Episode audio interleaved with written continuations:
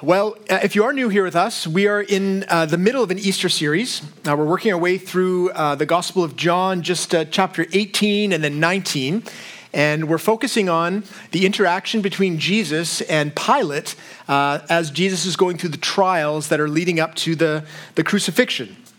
Uh, this this week we're just really taking a snippet, kind of kind of almost a verse and a half, not even two verses, uh, 37 and part of uh, 38, and this is sort of a, a part two from last week. Uh, last week, Pilate began examining Jesus directly, began asking him questions. Uh, the Jewish leaders had accused him of a whole bunch of things, uh, but the thing that Pilate grabbed onto was this idea that Jesus may be a king, and as a king, may be a threat to Rome. And so his first question, uh, we saw this in verse 33, was uh, quite sort of direct. Are you the king of the Jews? Is, is what he said. And last week we saw Jesus' response. Uh, it was all about the nature of his kingdom, a spiritual kingdom. Uh, he said in verse 36, My kingdom is not of this world. He was trying to make clear that, yes, I'm a king, yes, there's a kingdom, but it's different than you, than you think. I'm not trying to raise up an army, I'm not trying to conquer Rome. But that did not satisfy Pilate. In fact, uh, it actually piqued his kind of curiosity, maybe alarm bells even more, because Jesus is basically saying, I do have a kingdom. And so the very first part of our verse, uh, verses today is, is this question. Here's the first part. And Pilate said to him, So you are a king. He heard Jesus talk about all this, you know, my kingdom's different, but the thing that he focused on, wait, wait, so, so you are a king then, yes? The next thing we hear from Jesus is interesting. In legal terms, uh, it's, it's called, I think, if I understand this correctly, a plea of confession, uh, which basically is when you admit to doing something, but then you introduce new evidence to say why you shouldn't be guilty. So, yes, Your Honor, I did uh, render that man unconscious. I hit him with my fists, with my judo skills, uh, but I'm not guilty of assault. Here's the other part because he was in my home in the middle of the night stealing my stuff and he had a knife. He was coming at me. So, yes, I did this, but I'm, I'm not guilty because of the, of the context, because of the, the situation. That's, that's what Jesus is going to do here. He's going to say, Yes, I'm a king, but I'm not a king in the way you think that I am a king. I'm a king over much deeper, bigger things than just like armies in this world. So here's the rest of our, our passage. Uh, verse 37 Jesus answered, You say that I am a king. For this purpose I was born, and for this purpose I have come into the world to bear witness to the truth. Everyone who is of the truth listens to my voice. And Pilate said to him, What is truth? Which is such a great line. I've always just been fascinated by that response from Pilate uh, because it really makes clear that there's a couple different things going on here. On one level, this is, this is a very tense legal proceeding with a lot riding. For everyone involved, there's a lot riding on this. But there is also this deeper layer of kind of a, a philosophical conversation about much deeper things, apparently about the nature of truth itself, which, which actually should not be totally surprising for us that, that the deeper you know, subject of truth and uh, a legal proceeding would be would be sort of happening at the same time because that's really what courtrooms are all about to try to find the truth. That's why we like watching them because it's it's kind of this pursuit of truth that's compelling, exciting to find out what actually is, you know, is this person guilty? Are they not guilty? We love watching. I mean, there's so many TV shows, courtroom dramas. I'm not sure about you, but the movie that comes to my mind when I think about courtroom drama and the truth is, of course, this movie, a Few Good Men, right? You know this scene, right? It's about, I remember what it's about. There's a military, someone dies on a military base. Uh, but the climax of the scene is between the prosecutor, Tom Cruise, and this grizzled general, uh, who is our colonel, who is a Jack Nicholson. And they get to this climax when he's cross examining him. And just, I did a of research. I watched the movie three or four times this week just to get it in my, clear my mind and I took some screenshots. You remember when Tom Cruise, right? What does he say? He says, You want answers? He says, I want the truth. Oh, look at Tom. He's such a good actor. Look at that passion. And then Jack Nicholson responds, right? I want the truth. Jack Nicholson says, You can't handle the truth. Oh, it's so good. It's like, it gives me shivers. You have to t- take the pictures off because we can't concentrate on the Word of God with them up there. So that that is what the whole judicial system is based on, right? The idea that you can actually arrive at the truth. Experts, witnesses, evidence. And in fact, that's what's going on right here with Jesus. This whole, our court system is actually based largely on the Roman legal system. In the ancient world, I didn't know this, but apparently they, they considered that uh, from Judea, from the, the Jewish people, uh, they gave the world religion, the Greeks gave the world letters, and Rome gave the world law. So a lot of our legal system is based on this. This is what Pilate is, is trying to do to find the truth about the situation. Is, is Jesus a king? Is he not? Is he a threat to Rome? Is he not? Is he guilty or innocent?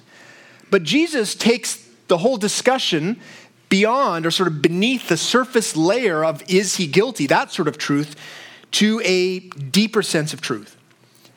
He, he talks about these, these realities about himself that, that are much more philosophical. And we notice that Pilate, when this starts to happen, he immediately cut thing, cuts things off and he walks out of the room. Right? Jesus says, You know, I'm, I'm reigning over truth. I'm king. I've come to bear witness to the truth.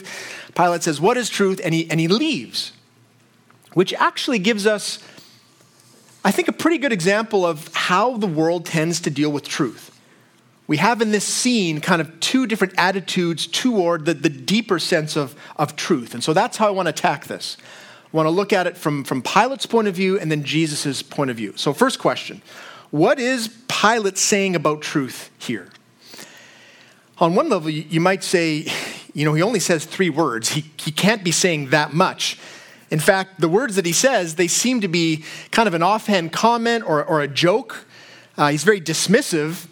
And uh, in fact, um, Francis Bacon, he's this philosopher, he has this uh, famous essay about truth, and here, here are his uh, first lines. He says this What is truth? said jesting Pilate, and would not stay for an answer. And that is kind of what it seems to be happening, right? Pilate isn't really interested in talking about truth. He kind of just dismisses it, doesn't really want to listen to it. So you might say, why, are we, why would we talk about that? if even for Pilate, this is just sort of an offhand comment. And I would say it's worth uh, thinking about because even if this is just a joke, it still tells us something about the way that human beings respond to the idea of, of deep, ultimate, absolute truth. Whereas Jesus, right, he's clearly speaking about uh, genuine truth in a genuine way. Pilate uh, clearly seems to doubt that truth even exists. And it's worth asking the question why would that be? How is it that, that Pilate is so dismissive of, of truth in this way? And it really comes down to a cynicism that existed at the time about things like truth because of the Greek philosophers at the time. Now, for us today, philosophy is not very exciting, but back then it was very exciting. Everyone knew all the different philosophers, what they were talking about, the ideas that were uh, being expounded upon. And uh, the Greek philosophers were the best. And the big question that they had been trying to answer for hundreds of years is how do we know what is true? The, the big question how, do, where, what is truth? What is the origin of truth? So, Socrates, Plato, Aristotle, they were all wrestling with this. And Plato really came to kind of some of the best solution. And what he, he said is look, ultimate, ultimate truth is found in the perfect idea of things. This is what you call Platonic forms, right? That there is, uh, if there's something that's blue that we can see, it comes from a perfect idea of blueness that's out there, independent of the thing that's blue. A, dog, there's a perfect idea of a dog that's, a, this is what philosophers think about, talk about. Now, that seems kind of strange to us, but they were thinking just intellectually how, how would this come to be? There has to be an origin of the things that we see and that we believe to be true. And so that's the idea these, these perfect ideas. But of course, the question is well, where do those ideas come from? And they would say, well, the gods. The gods must have come up with them. That's, that's how where it came from. But of course, the next question is, well, where did the gods come from? And that's where the wheels began to come off because they didn't know. They, they, they knew they had this, the right instincts of having to move further and further upward to, to come to this ultimate sense of meaning, this ultimate origin of truth, but they, they could never figure out what it was. And so there was kind of this, uh, this sense of deflation that, that happened upon the philosophers. In fact, uh, they had the sense that truth was concealed and maybe, maybe they would never find it. Uh, James Boice, who is a, a, biblical scholar, I came across, uh, he quotes Plato as, as saying this. I think this is interesting. He says, Plato, we are told, once turned to that little group of philosophers and students that had gathered around him during the Greek Golden Age in Athens and said to his followers, It may be that someday there will come forth from God a word, a logos, who will reveal all mysteries and make everything plain. Which is a very interesting comment, but you can tell for him at the time, he, he doesn't seem that hopeful. He's like, maybe at some point in the future, someone will come to tell us, but for right now, we, the attitude was we can't really know what is true. We don't really know for sure. Now, Pilate wasn't Greek, but he knew all of this. And this was kind of the general attitude of the day. Truth, what is truth? I mean, come on, we don't, we don't really know. And so, you know, do your best to figure out what is, what is true and kind of hope for the best. And uh, this is I think, very familiar to us, is it not? That in our day, we've basically not moved much, much past this idea of truth, this attitude towards truth. Uh, we see the root of it in Pilate, but we see the effects of it in our culture to this day, to the many, many problems that exist in our, in our culture. And it's not just an academic thing, it's not just a philosophical thing. Uh, the denial of absolute truth has real impacts in our society at every level. And so I thought I would give an example, kind of a, a charged example, but I think one that is uh, very uh, pressing. And that is this How have we as a culture come to the point of, of seeing something like gender as fluid? How does that happen? How, how, does it happen that we as a culture have now come to a place where we think it's, it's good and right and true, in a sense, to give uh, hormone blockers uh, to, to minors who have a sense they want to you know, change their, their gender or we do surgical procedures? I would submit that only happens if at some point in the past we've, we've not just rejected truth, but become suspicious of it. You know, where we've, we've come to the place of saying, that's, that can't be right. Everyone has to figure out their own truth for themselves. Now, it, it's, it's a heartbreaking thing. It is a, a real thing that there are many people, right, young persons perhaps in particular, that, that feel uncomfortable in their bodies. We live in a, a, world that has fallen, that, that is going to happen to us. And we as a church, we as a culture, we need to be so compassionate, so understanding for anyone in that situation. But their struggles are not, they're not made better if we give them counsel from an ideology that denies the truth about their situation.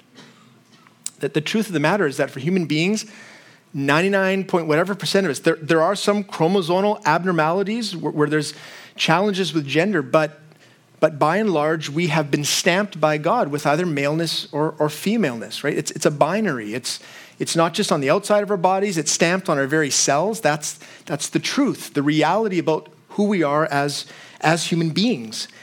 And the truth is that sometimes we, we don't feel at home in our body. We feel at odds with our body for a variety of reasons.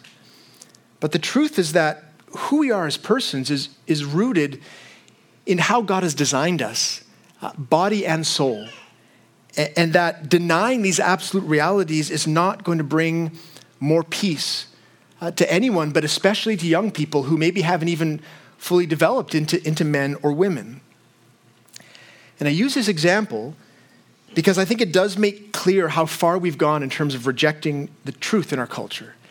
And because it, I think, makes very clear the hazards, right? The danger of, of having this, this attitude, this cynical attitude towards truth. And I think we can see some of the origins of it in, in Pilate's response.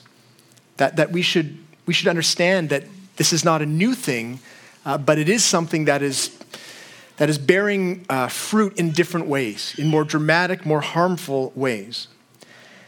So, if that's the attitude that Pilate has, and that's an attitude that's very familiar in terms of our own, our own culture's attitude towards truth, how does that differ from what Jesus says? So let's look and see what Pilate was responding to. Uh, what is Jesus saying about truth? Well, the main difference is that instead of questioning it, he's actually saying something about it. Four things, actually. I see at least four things in this one verse that Jesus is saying about truth that's important that we see and that, and that we uh, sort of wrestle with. Uh, so the first is this truth, according to Jesus, is singular. You can see this in verse 37. He says, For this purpose I was born, for this purpose I've come into the world to bear witness to the truth. Singular. Uh, according to Jesus, there are not uh, many truths, there's not uh, individual truths, there's not things that are true for you that are not true for me. What's true is true for everyone because it is true. That's the definition of truth. It's, it's one thing. And that actually lines up uh, with what the Greek philosophers were, were thinking, right? They had this sense that there was one ultimate truth. They just, they couldn't find it. They, they didn't know where it was. Uh, and this brings us to the second thing that Jesus says truth can be known. It can actually be known. He says, uh, For this purpose I was born, I came into the world to bear witness to the truth. You only bear witness to something if it's something that someone else can know. Uh, that's the whole idea behind truth. We, you, we talk about it that way scientific truth, legal truth. These are truths that people are saying, look, I, a scientific hypothesis. I think this is true. And then other people, other scientists examine it, they test it, they run tests to the point that everyone in the scientific community says, yeah, I think, I think this is true. Meaning, I think that it corresponds with reality, with the way things actually are. That, that's, that's what true means. Same thing in the, in the court of law. People are giving witness, like Jesus is talking about here, bearing witness to the truth. You're giving your whatever eyewitness account of what happened.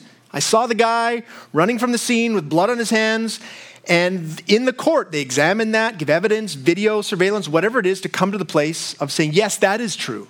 It corresponds to reality, it's the way things actually are. That is what Jesus is doing with Pilate. He's giving testimony about himself, but he's saying more than just, look, here's what's true of me as an individual.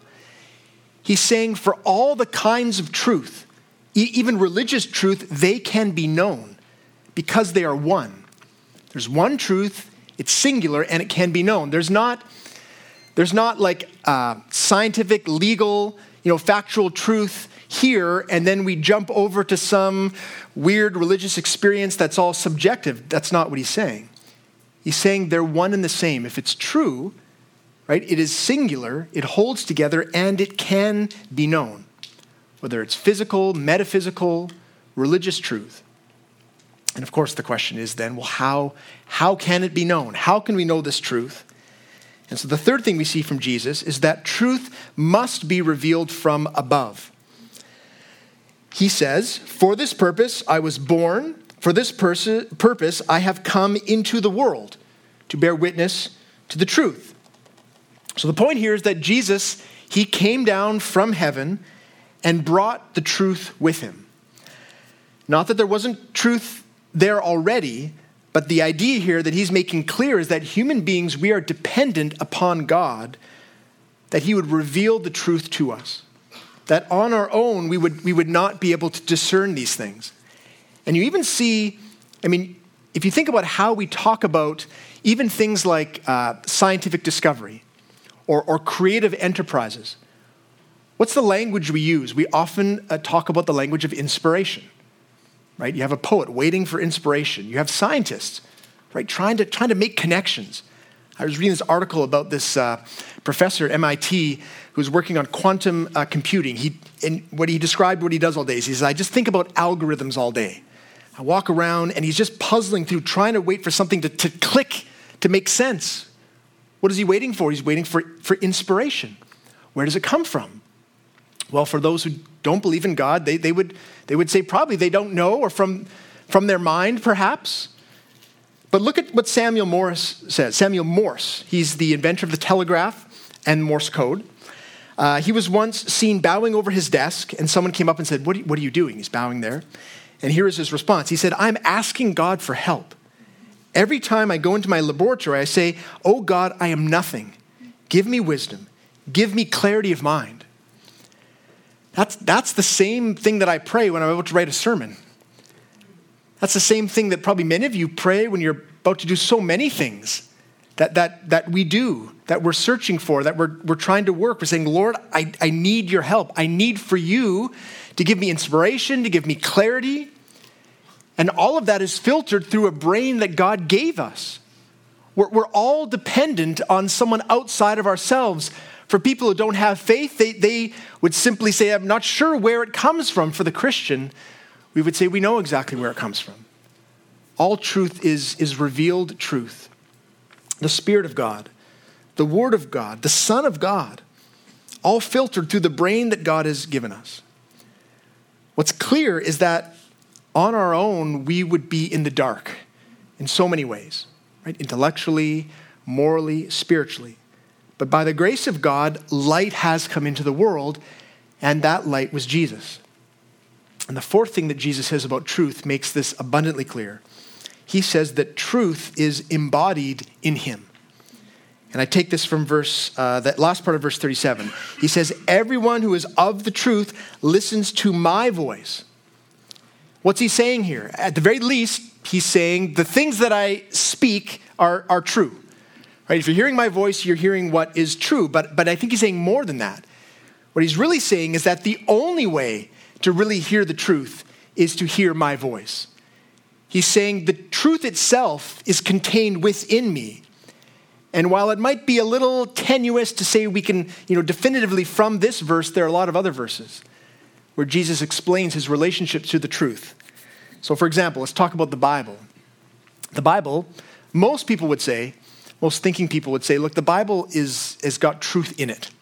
Even if you're not a, a Christian, most people say, yeah, the Bible's, I mean, it's got wisdom, it's got good moral teaching, lots of good things, true things in there. And Jesus would agree.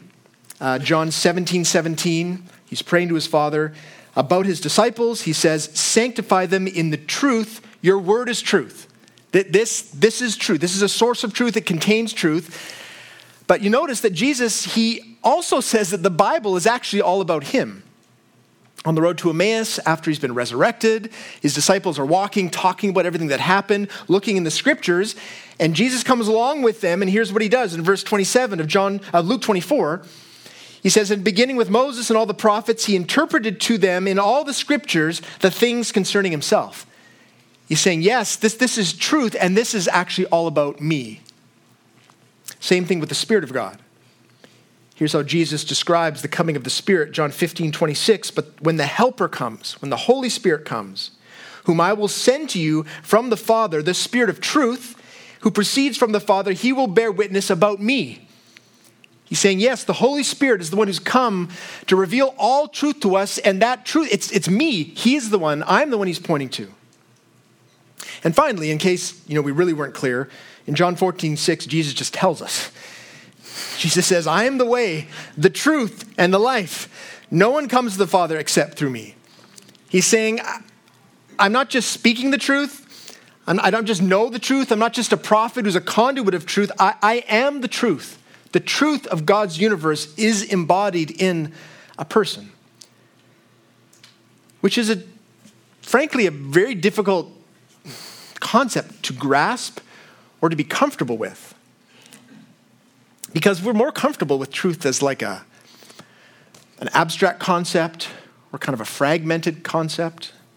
Uh, we're much more comfortable with, with people having some of the truth, right? Like intellectuals or prophets or priests. Like we go to them, we get some measure of truth, but no one, no one really imagined or, or has the idea that there would be one person that has all of the truth within him.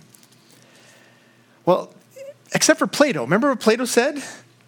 He had, he had this thought. Uh, I'll read it to you. It, it may be, he said, that someday there will come forth from God a word, a logos, who will reveal all mysteries and make everything plain. And if you look at the beginning of John, that I'm going to read to you. This is what John says about Jesus. In the beginning was the Word, Logos, and the Word was with God, and the Word was God. That's Jesus. He was in the beginning with God. All things were made through him. Without him, not anything made that was made. In him was life, and the life was the light of men. The light shines in the darkness, and the darkness has not overcome it. Jump down to verse 14. And the word became flesh and dwelt among us. And we have seen his glory, glory as of the only Son from the Father, full of grace and truth. Verse 17 For the law was given through Moses, grace and truth came through Jesus Christ. No one has ever seen God, the only God, who's at the Father's side. Again, that's Jesus. He has made him known. Jesus is making very clear in, in very just one verse to Pilate what the rest of the Bible makes abundantly clear that yes, Jesus is a king, but his kingdom is, is a spiritual kingdom, and his kingship is about revealing the ultimate, absolute truth of the universe. And the amazing thing about our scene is that Pilate, standing before Jesus, does not seem that impressed, frankly. He doesn't even seem that interested. I mean, he has embodied truth standing before him, and he makes kind of a joke and he walks out of the room. I mean, that would be like meeting, like, be like meeting anyone and they're expert in their field. Like, imagine meeting Warren Buffett, right? Billionaire, and, be, and not asking for any investment advice, right? Not being even interested. Or meeting Albert Einstein and not getting him to help with your physics homework. Right? He's right there. Talk to him. Or Steph Curry walks in the room and you don't get any help with your, your three, three throws, free throws. I can't. It doesn't make sense. Like, why? This is a very puzzling thing that Pilate, who up to this point, if you look at his, his questions, the way that he's been conducting himself, has actually been doing a very good job. Very thorough job of asking the right questions, trying to pursue the truth. But then, when he gets to this deeper issue of truth itself, he checks out. He turns away. Why is that? This is, this is the next question we need to answer. Why does Pilate turn away? Which I think is an important question because with Pilate, we see a couple of turning points for him. Um, at this point, if we look just a little bit beyond our text, uh, it seems like Pilate has come to a decision about Jesus. Next week, we're going to see he turns from Jesus, what is truth, turns, walks out, and then he says to the people there, the Jewish leaders, I find no guilt in him. So he kind of makes a judgment. So, for whatever Jesus said, Pilate seems legally speaking, you know what, he's, he's not guilty, he's innocent. But then, by the end of chapter 19, he turns his back on all of that. He condemns Jesus to be crucified. He caves into the pressure, the Jewish leaders, and the crowds. And, and the big question is why? What happened from he is innocent to now he's got to be crucified? And I think in our text, we actually see the beginning of it we see the key turn in his, in his mind and his heart. Because what, is, what does Pilate do? He turns away from Jesus. He stops listening to the voice of Jesus. He does the opposite of what Jesus says. If you are of the truth, what you will listen to my voice. And Pilate turns away, revealing what I would argue is, is a hardness of heart, spiritually speaking, a deafness of ears where, where he's not interested in hearing Jesus anymore. And eventually, it's just a matter of time before he rejects Jesus completely. Because even though he says in a second, you know, he's innocent, really in his heart, he's not, he's not open to hearing the truth of Christ. And I think this is the essential struggle that all human beings have when it comes to Jesus. Right? Will we listen to the truth of his voice? Or will we turn away? and remain in deception and in sin. So I want to take a minute just to think about this, to explore the, the, the practical realities of the struggle, try to apply it to us, that this struggle, this, this attitude that we see in Pilate. Because I think a lot of the times we think about issues of truth, we think of it as just an intellectual thing almost an apologetic thing. We have to try to figure out rationally, logically, philosophically, can, is Jesus true? Is Christian thought true? How do we, that, and that, that's good. We need to do that. But what we see here is that it's more than just an intellectual thing. It's, it's an issue of the heart. Because there are many people who, who believe intellectually certain things that are true about Jesus, but still are, are enslaved, are, are caught up in the deceit of sin. And that, that's Pilate. So let me give you an example of this. Uh, this is an example uh, that I heard on a, a, podcast that I listen to fairly often. Uh, it's called Ask Pastor John. It's from Desiring God. John Piper uh, is a pastor and teacher, and he basically just answers questions that people have. They write in, uh, answers them. You know, what would the Bible say, essentially? And this past week, there was a question from a listener who was struggling with sin, sin that he couldn't get out of, sexual sin that he just couldn't get past, and so I'm going to read to you his, this is what he wrote. He said, Dear Pastor John, I've come to a sad point in my life where I am willing to sin without repenting. I've fallen into the sin of having sex outside of marriage. Of my own selfish wants and desires. This has caused me to seek out sexual pleasure through pornography and through other people in private. Though I realize the mental, emotional, physical, and spiritual damage it does to me, and I've seen these effects very clearly in my life, I don't seem to have the will to stop.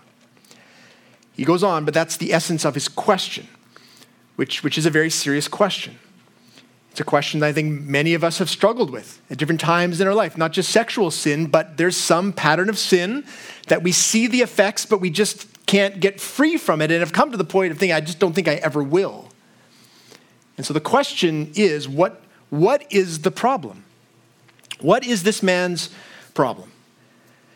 And you might answer, well, it seems to be a spiritual problem, a moral problem, that this guy has allowed sin to grow and to entangle his life to the point that it's choking out his love for God, his desire to live for Him. And that is where uh, John Piper starts. He says that very thing. He kind of responds to him. He says, basically, you've allowed yourself to be enslaved in sin. And he asks him, is that really what you want? Do you want to be enslaved to sin? Do you want to be governed by sin? But then he, he points out something else. He says, you know, the word that the Bible uses to describe someone in your situation is the word deception.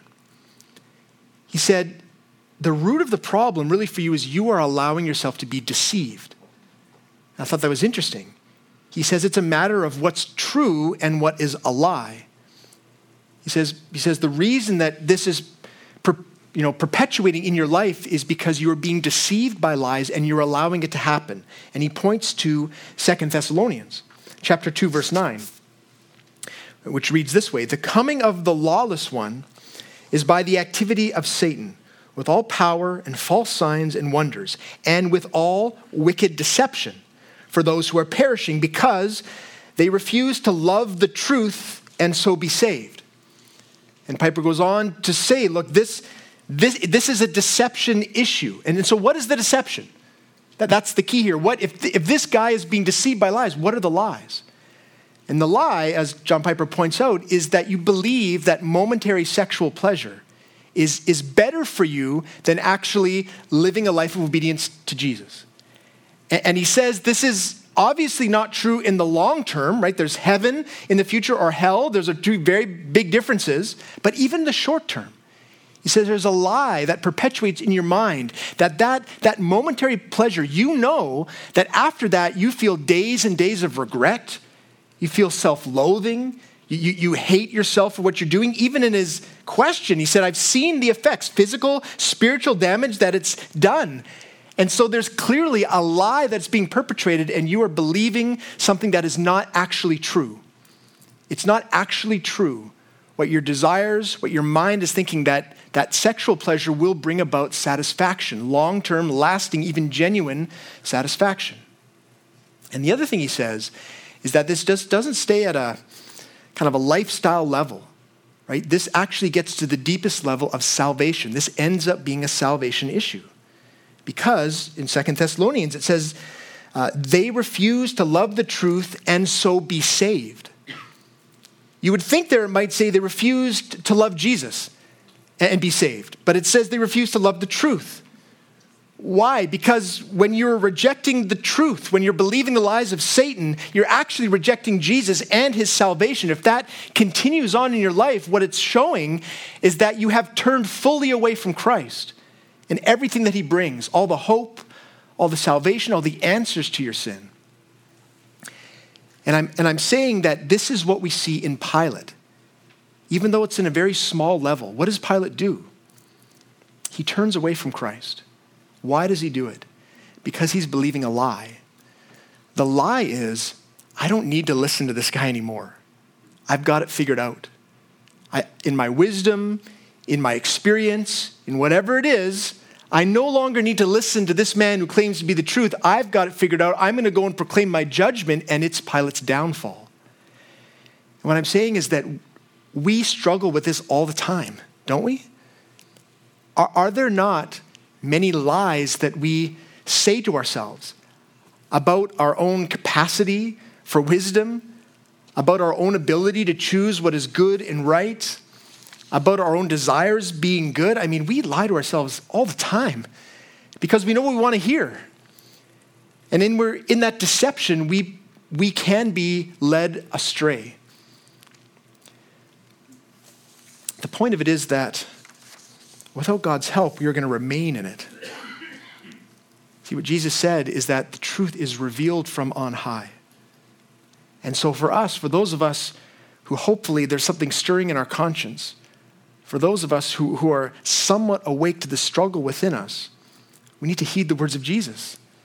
Right? What, what does he say? Those who are of the truth, listen to my voice. Uh, listen doesn't just mean like we hear it, it means we submit. Right? To be people of the truth, we need to actually submit to the voice of Jesus. We need to, like Samuel Morse, stop in, in, in our lives and say, Lord, I need your help. I need your help, Holy Spirit, for me to see the truth. There must be lies that I'm not believing, or that I am believing. There must be truth that I'm not believing. Would you help me, Lord? Apart from you, our wisdom, our, our, our self awareness is all going to be clouded. What Jesus wanted was to bring clarity and to bring hope. And so here's what he says in John 8 31. Jesus said to the Jews who had believed in him, If you abide in my word, you are truly my disciples, and you will know the truth, and the truth will set you free. He's saying that the road to freedom, the road to hope, the road to genuine life is to hear my words and abide in them, to follow me, to actually ask for, for clarity from God, and then to turn not away from Jesus, back to Him over and over again, so that we might have the, the power of God at work in us, so that unlike this man who's writing this desperate letter, that we might not come to a place of despair, but that we might see the power of Christ who is going to be crucified and then resurrected and believe if that is possible, through this man who is all of truth embodied himself, then it's possible for there to be hope in my life. That I am not beholden to the sin, the deception, and all that Satan wants to do. The whole point of why Jesus came is to deliver us from darkness to light, to deliver us from lies to the truth and from death to life. This can and will be a reality in our lives if, if we stop and if we listen to his voice, and in humility, we say, God, bring me clarity, and, and please bring me the conviction to respond, not with cynicism, not with despair, but with hope.